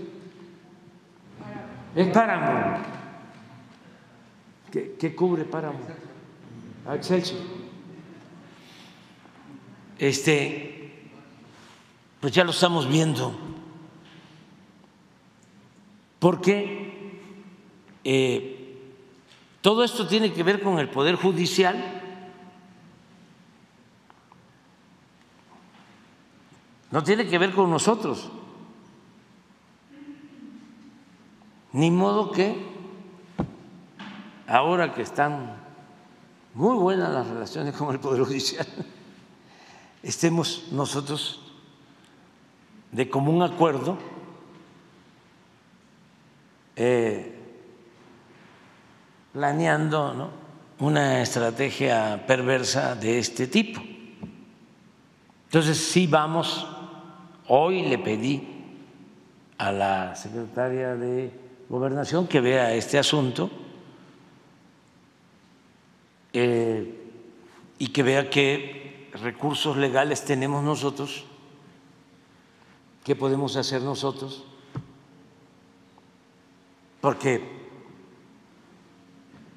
independientemente de que el señor Aburto tiene derecho a ser eh, protegido por la ley, también no es un asunto nada más legal o jurídico. No es que, a ver, el hecho se dio en Baja California y es del fuero común cuando se trata del homicidio de un candidato a la presidencia de la República.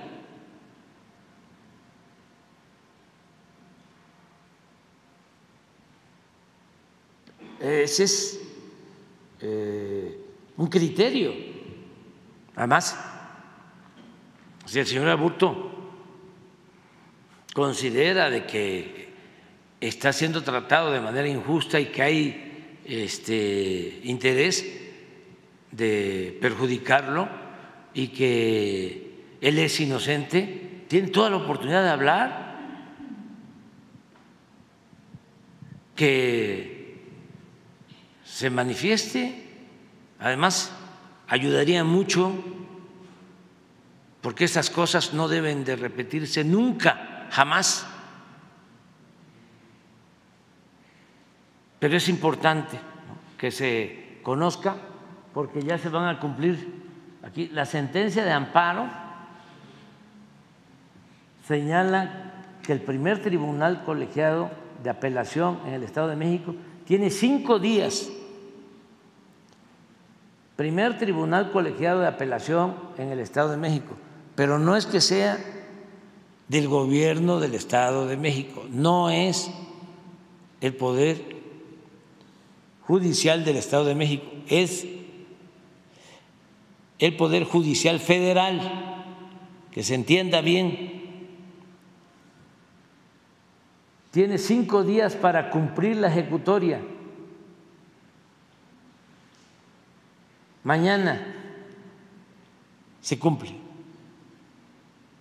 Entonces vamos a, a ver qué pasó mañana, digo, qué, qué ha sucedido, eh, qué va a suceder, mejor dicho, mañana y qué va a suceder el lunes. Pero quería yo tratarlo aquí.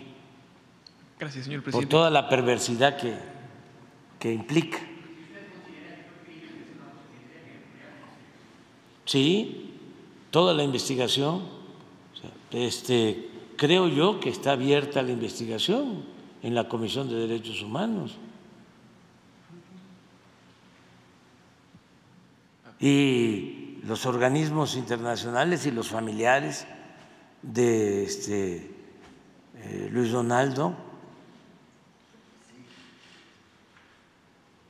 Estos crímenes no prescriben.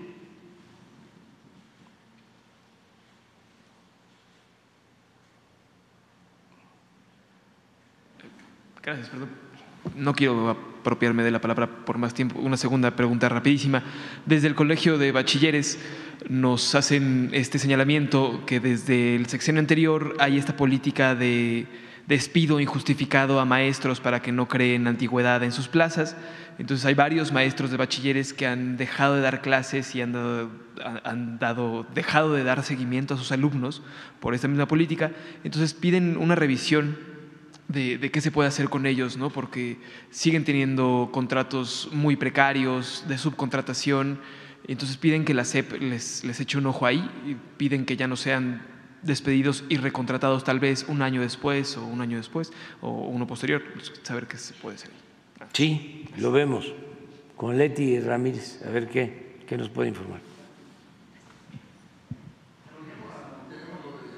Buenos días. A ver, a ver lo de Nexo.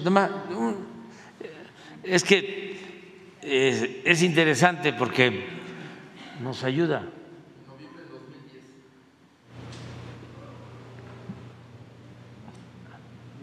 La respuesta de Mayagoitia ante los gastos de la Corte. Noviembre de 2010. Nexos. Léase Aguilar Camín, porque además es la redacción. O sea, no está firmado. Ustedes saben que cuando es la redacción, eh,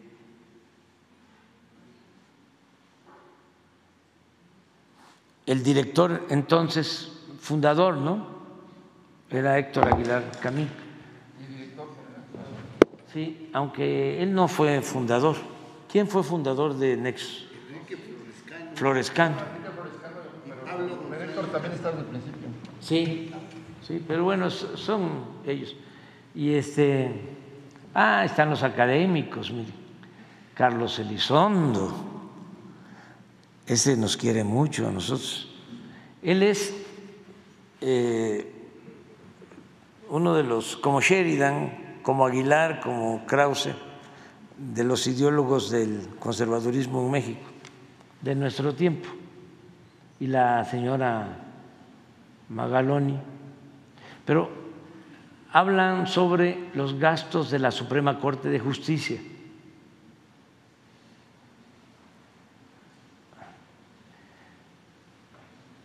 Dicen esto, textual. Gracias a esta numeralia sobre los gastos de la Corte, que fue bien desmenuzada por Héctor Aguilar Camín, fíjense cómo cambian. Hablábamos de Héctor Aguilar Camín en el libro que escribió sobre el expediente de Colosio. Eh, donde insinúa que Salinas eh, tuvo que ver, luego de que Salinas le había dado todo.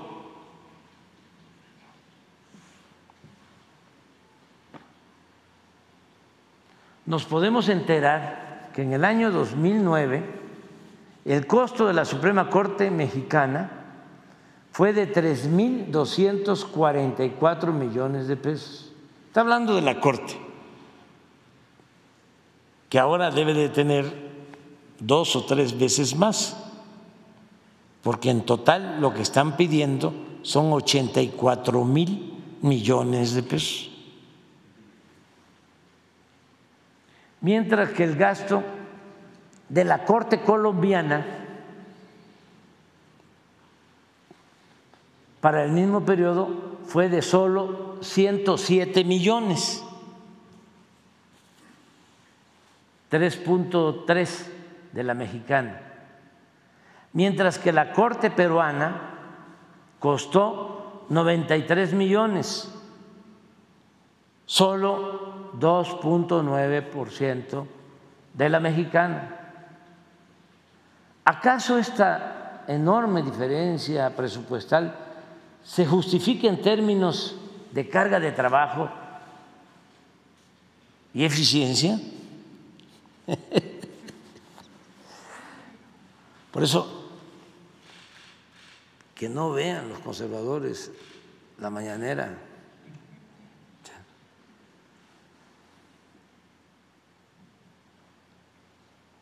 La respuesta es no. En ese mismo año la Corte Mexicana resolvió 4.308 casos, pero la de España resolvió 15.851 y la de Perú 8.957. Por último, en cuanto a la obesidad burocrática, obesidad, democrática. ¿Se acuerdan que al inicio del periodo neoliberal, esto es para los jóvenes, se usaba mucho lo de la obesidad del Estado? O sea, que había que adelgazar al Estado. Pero este proclaman la obesidad y están a favor de el libre mercado y en contra de los monopolios, siempre y cuando no se trate de sus intereses. Aplican sus recomendaciones, pero en los bueyes de los compadres.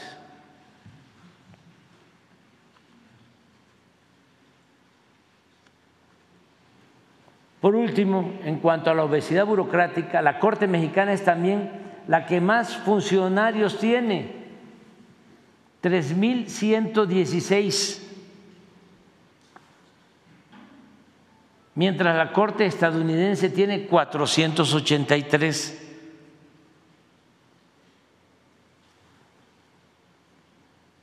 La española 278, la canadiense 209, la peruana 175, la alemana 167 y la colombiana 146. Bueno, pues estos mismos, ¿no tienes lo que están escribiendo ahora? ¿Los mismos? Bueno, mañana. Ahora ya cambiaron. Este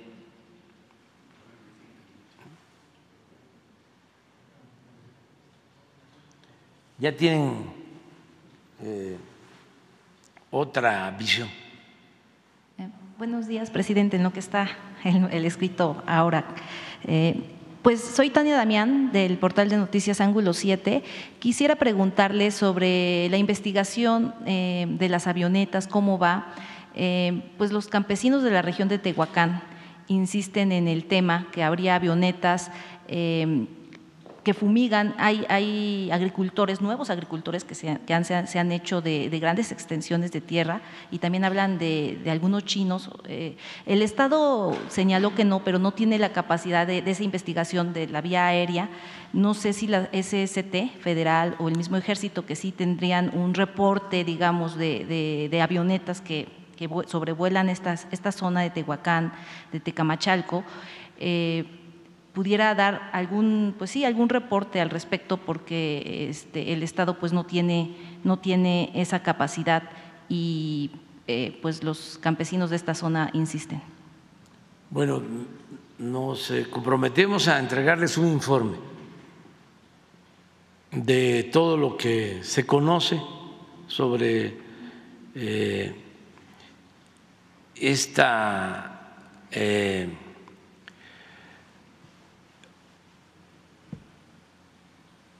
actividad para que llueva o no llueva, se procure o no se procure lluvia, este, con sustancias, que es lo que seguramente están ellos planteando, ¿no? Este, vamos a, verlo y les entregamos un informe de lo que sabemos. Ellos comentan que no es la autoridad, sino privados, agricultores con grandes extensiones de tierra que estarían, digamos, eh, usando avionetas. Pero de todas maneras, este, hay, debe de haber control, existe control de la eh, institución encargada del manejo del espacio aéreo. déjanos ver, ¿sí? Y si no hay ese control, pues qué bien que se está este, dando a conocer para que exista ese control. Gracias, presidente. En otro tema. A bueno, ver, permíteme, ¿cómo se llama la, la agencia reguladora? Sí. Sí, Servicio para la Navegación del Espacio Aéreo Mexicano. Sí. Muchas gracias, presidente. Bueno, en otro tema, pero es eh, ayer se llevó a cabo el segundo foro regional eh, de la contaminación del río Atoyac, pero creo que eso lo voy a dejar ahorita con la secretaria que va a seguir porque bueno, va se va avanzando con el río Sonora, son temas muy complejos. Eh, pero sí comentarle que ayer estuvieron los del CONACID y los eh, PRONACES trabajando en ese tema y tienen algunas propuestas. ahorita espero poder preguntarle directamente a la secretaria, que, bueno, que también va avanzando con eh, evitar la contaminación o resarcir el tema de la contaminación del río Sonora. Eh, la otra pregunta es, em, en mayo pasado el gobernador eh, Sergio Salomón Céspedes anunció la ejecución de varios proyectos, digamos, en coordinación con la federación, creo que fue el 5 de mayo, entre ellos el línea metropolitana, línea 4, que pues en la, toda la parte del periférico no hay transporte público para los poblanos. Eh, el, gobernador señaló que estarían esperando ya el folio de manobras para, eh, pues, eh, para empezar esta obra tan importante. ¿Tiene información de cuándo podría ya mm, darse o, liberarse esos recursos por parte de la federación? Tengo en puerta una entrevista con el gobernador de Puebla, con Sergio, Sergio Salomón, y voy a este, hablar de estos temas. Él trae su agenda. Siempre estoy hablando con los gobernadores para buscar apoyar en todo lo que se pueda hacer. Ayer me reuní con el gobernador de Zacatecas en la tarde para ver temas de Zacatecas, eh, el tema de la seguridad en Zacatecas, que lo estamos atendiendo de manera especial. Y ahí vamos avanzando. Es complejo, pero hemos eh, avanzado en la disminución de homicidios y de delitos en general. Y eh, se han creado 11 eh, cuarteles para la Guardia Nacional y tenemos muchos elementos allá y vamos a seguir reforzando todo lo que tiene que ver con la seguridad en Zacatecas y vimos otros temas y lo mismo voy a hacer próximamente con el gobernador de Puebla. Gracias, presidente. Y hablando de seguridad también, en esta carretera, la autopista eh, Puebla-Perote, toda esta zona, eh, ya se están usando los drones. Eh, se señaló que iba a haber reforzamiento por parte de la Guardia, de la Guardia Nacional en esta sí, zona. Sí, se ha avanzado bastante ahí. Ya se controló la situación de los asaltos. Siempre ha habido, se controlan en el tiempo que llevamos casi no había y de repente se nos descontroló hace relativamente poco, hace como seis meses, nos reunimos y ya se está atendiendo y garantizando que no haya asaltos. Es pasando Esperanza hasta Orizaba, maltrata toda esa zona. Era la zona de los asaltos eh, con más frecuencia. Estamos ahí atendiendo. Lo mismo hace como un mes, igual dos meses, se intensificaron mucho los asaltos en la carretera de eh, Iguala a Chilpancingo y Chilpancingo a Acapulco. Y ya también, ahí tenemos ya más control y ya hemos disminuido esos asaltos. Y estamos pendientes en todos lados. Presidente, y por último, ayer vino el exsecretario Adán Augusto. Eh, ¿Qué platicaron? Esa sería mi, última pregunta. Ah, lo saludé a Adán, este, lo extrañaba, ya tenía tiempo que no lo veía. Es mi hermano, lo estimo mucho. Es un profesionista de primer orden, muy buen servidor público. Y estuvimos platicando. Hasta lo quería invitar a que se regresara acá, pero este, tiene otros planes. no, pues yo creo que este, estar con su familia, con sus hijos. Ahora está este, este, en,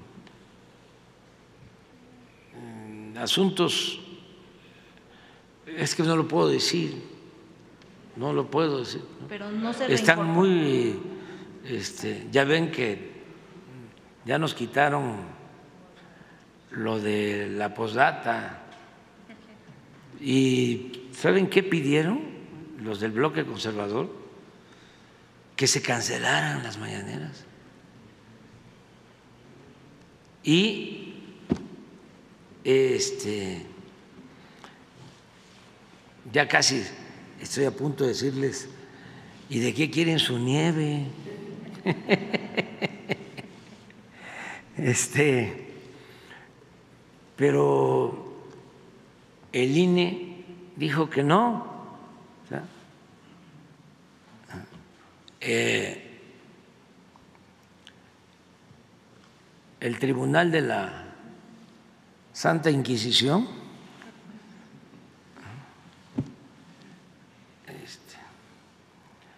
no actuaron con, con el pobre humano inteligente e inmortal de Galileo. Pero entonces, Este, pero nos recomendaron de que mm, iban a seguir las mañaneras, pero que no habláramos nada. Ya por eso no hablo de, de nada, ya de eso. pero no se Entonces, reincorpora. No me estén ustedes cucando. ¿no? Pero no se reincorpora al gobierno federal entonces, Adán. No quiso. No, es que él tiene aquí las puertas abiertas, él nos ayudó mucho, nos ayuda. Eh, no es fácil, no es fácil contar con cuadros para el servicio público. Otro daño que causaron los neoliberales fue que eh, se dejaron de formar cuadros para la administración pública y para la política. Entonces, eh, no hay buenos servidores públicos, no es fácil, mujeres y hombres. ¿eh? Entonces, por eso hay que darle mucha oportunidad a los jóvenes y eh, dedicar tiempo a la formación de jóvenes, porque también en eso se perjudicó mucho.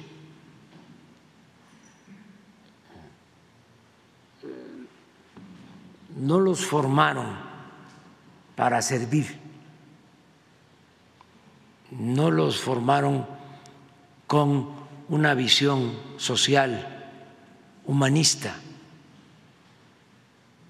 Eh, los formaron más en el pragmatismo, en el ascender sin escrúpulos morales, en obtener cargos. haya sido como haya sido.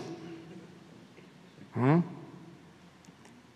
Entonces, ahora hay que eh, formar distinto, eh, que haya mística, que haya ideales, que haya principios, que se le tenga amor al pueblo, no lo material, no eh, voy a llegar al gobierno porque mínimo voy a obtener un sueldo de 500, de 600 mil, de 700 mil pesos mensuales, mínimo. Pero como me va a tocar a mí firmar contratos,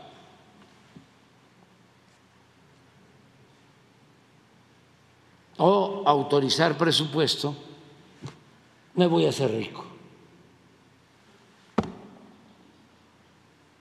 Así pasaba hasta hace poco. Está el caso este lamentable de el segundo o el tercero en Hacienda que tenía trato con los gobernadores y era el que autorizaba presupuesto para los estados y se hizo muy rico. Y luego lamentablemente lo asesinan porque eh, ambicionaban quedarse con todo lo que tenía. Una desgracia. Entonces, no es fácil la formación de eh, servidores públicos. No son muchos. Hay quienes llegan con el propósito de medrar. y no tienen convicciones, no tienen ideales, no le tienen amor al pueblo, no son siervos de la nación, como decía Morelos. Entonces, pues todos ayudan, los que tienen buena voluntad, los que quieren servir. A esos no les falta, no les va a faltar hacia adelante, estoy seguro. Los que van a tener problemas son los que se quedaron mal acostumbrados. Sí, sí, claro que sí. Sí, claro. Claro, no, no, no, no. Este Marcelo hizo una labor importantísima como secretario de Relaciones Exteriores. Nos ayudó mucho. Igual que Adán desde el gobierno de Tabasco, luego lo invité a participar en la Secretaría de Gobernación, me ayudó lo que pasa, pues, que todos tenemos, ¿no? nuestras aspiraciones y, son legítimas. Es decir, a ver, ya estuve aquí, eh, deseo este, participar en otra cosa, pero aquí están las puertas abiertas para muchos de los que están eh, pensando en otros asuntos, otros planes. Se respeta eso. Yo he podido avanzar porque he tenido pues el apoyo de buenos servidores públicos ¿Esto no es trabajo? ¿O es fruto de un solo hombre, de un grupo de mujeres, de hombres? No, no, no, no, no, no. Esta es la suma de voluntades. Participamos muchos. Hay gente que trabaja igual o más que yo, servidores públicos. Eh, ya eh, creo que en estos días, y ya este, les voy a informar, la voy a invitar aquí para que nos dé un informe sobre la refinería. Sí, para que también ese es otro asunto de los conservas. Este, ah, no, no puedo decir conservador, pero conserva, sí, Este, eh, la voy a invitar, pero sí se tienen que ir, porque eh, los otros compañeros, compañeras, ¿no? cualquier otro ciudadano tiene derecho Entonces, no se puede estar aquí en el cargo si se va a participar en otra actividad.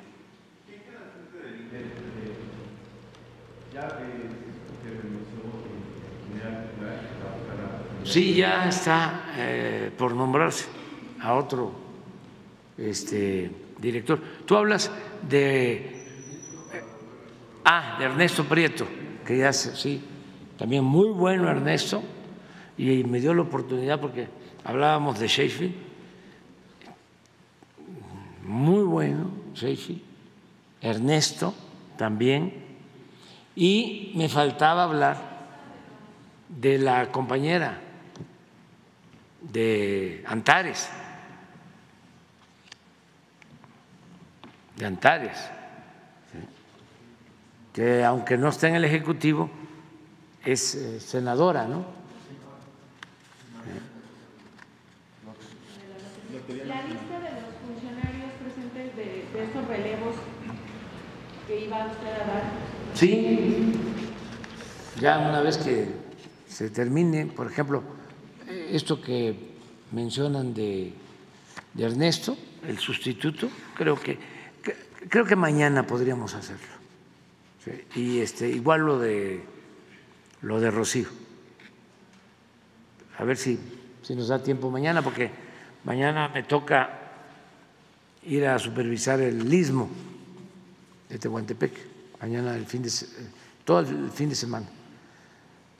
Ya nos vamos, ¿eh? Te- Tengo una agenda así.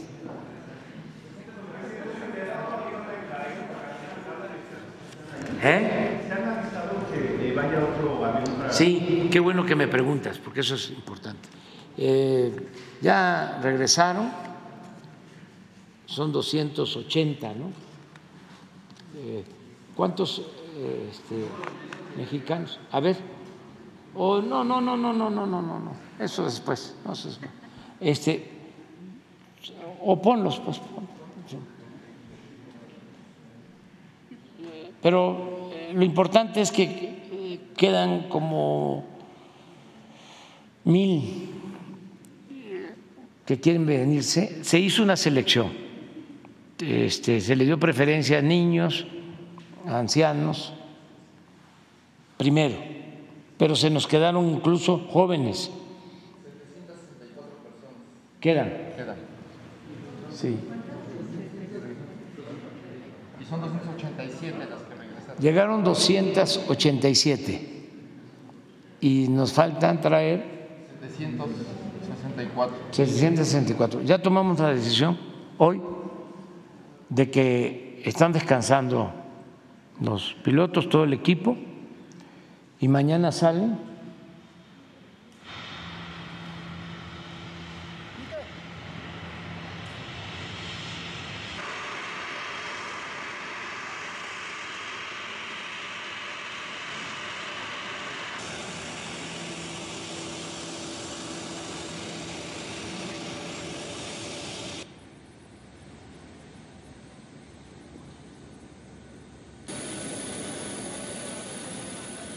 Ya con eso, ¿no? Este, em, mañana salen los dos aviones, pero eh, como son muchas personas y está escalando lamentablemente el conflicto, queremos aprovechar el tiempo y vamos a hacer un puente aéreo.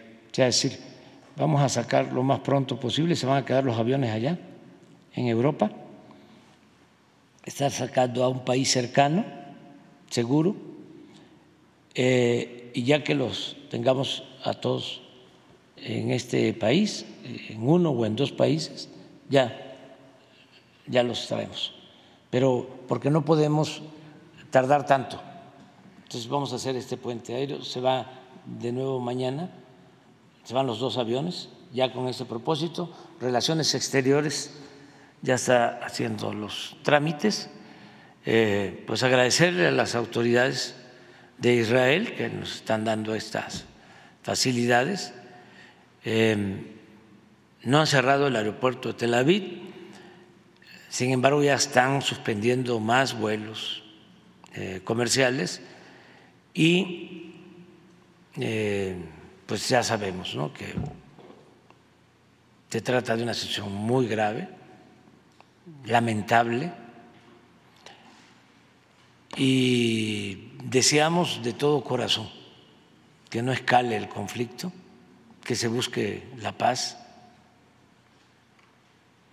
pero no se ve, lamentablemente, que en el corto plazo puedan cesar las hostilidades. Entonces, necesitamos proteger a los mexicanos que están en, Israel y por eso esta decisión que tomamos. Muy bien, ahora sí, aquí se quedan.